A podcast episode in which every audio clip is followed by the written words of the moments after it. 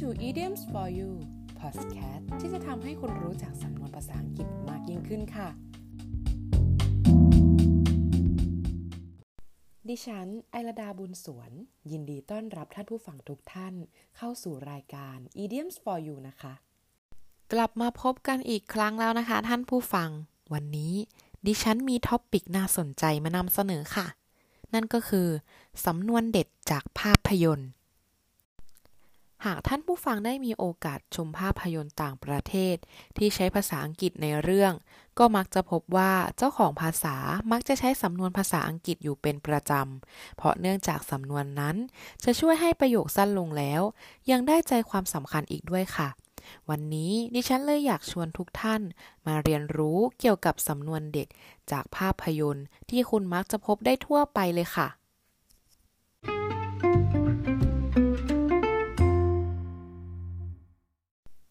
สำนวนแรกก็คือ live it up มีความหมายคือการใช้ชีวิตให้มีความสุข หรือที่คนไทยส่วนใหญ่มักจะใช้คำว่า enjoy life สำนวนที่สองนะคะ shape up หรือว่า shift out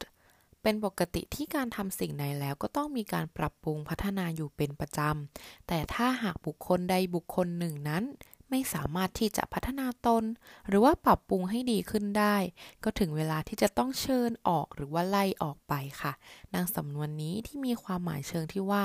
เชิญให้ออก หรือให้ลาออกไปค่ะสำนวนที่ 3 นะคะ what goes chase สำนวนนี้นะคะก็คือการเดินทางที่ไร้ประโยชน์ ไร้ความหมายนั่นเองค่ะ สำนวนที่ 4 ค่ะ it's raining cats and dogs ไม่ได้แปลว่าฝนตกเป็นแมวเป็นสุนัขนะคะ แต่ถ้าแปลแล้วคำนี้มีความหมายว่า ฝนตกหนักแบบสุดๆไปเลยค่ะ สำนวนที่ 5 ค่ะ get into hot water คล้ายกับตกลงไปในน้ำร้อนเดือดๆคำนี้เลยแปลให้มีความหมายก็คือว่ากำลังมีปัญหานั่นเองค่ะ สำนวนที่ 6 นะคะ chicken hottest คุณคิดว่าขนาดของหัวใจไก่นั้นเล็กหรือใหญ่ แล้วความกลัวนั้นวัดกันที่อะไร เมื่อนำสองสิ่งนี้มารวมกันแล้ว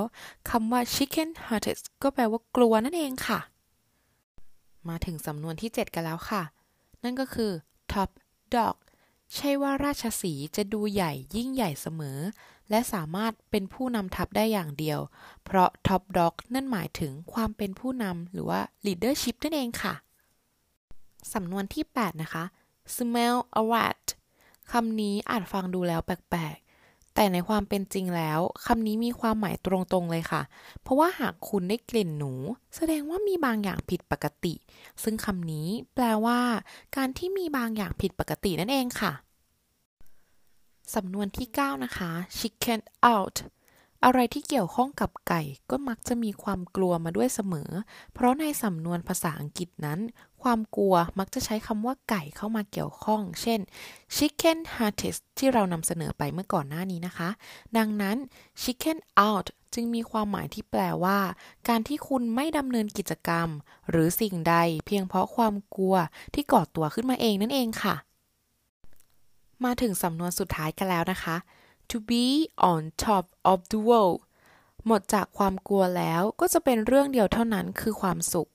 และการที่คุณอยู่เหนือปัญหาใด ๆ นั้น ย่อมนำมาซึ่งความสุข ดังนั้นคำว่า on top of the world ก็มีความหมายในเชิงที่ว่า คุณนั้นมีความสุขแบบสุด ๆ เลยค่ะ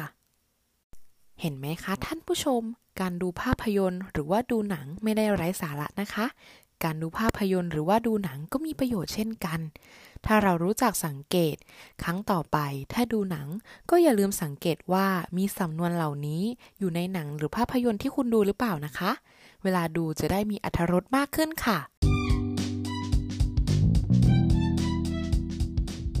สำหรับวันนี้ดิฉันขอตัวลาไปก่อน และหวังว่า ท่านผู้ฟังทุกท่านจะ enjoy กับพอดแคสต์นี้นะคะ ขอบคุณมาก ๆสำหรับการติดตาม และพบกันใหม่ episode หน้า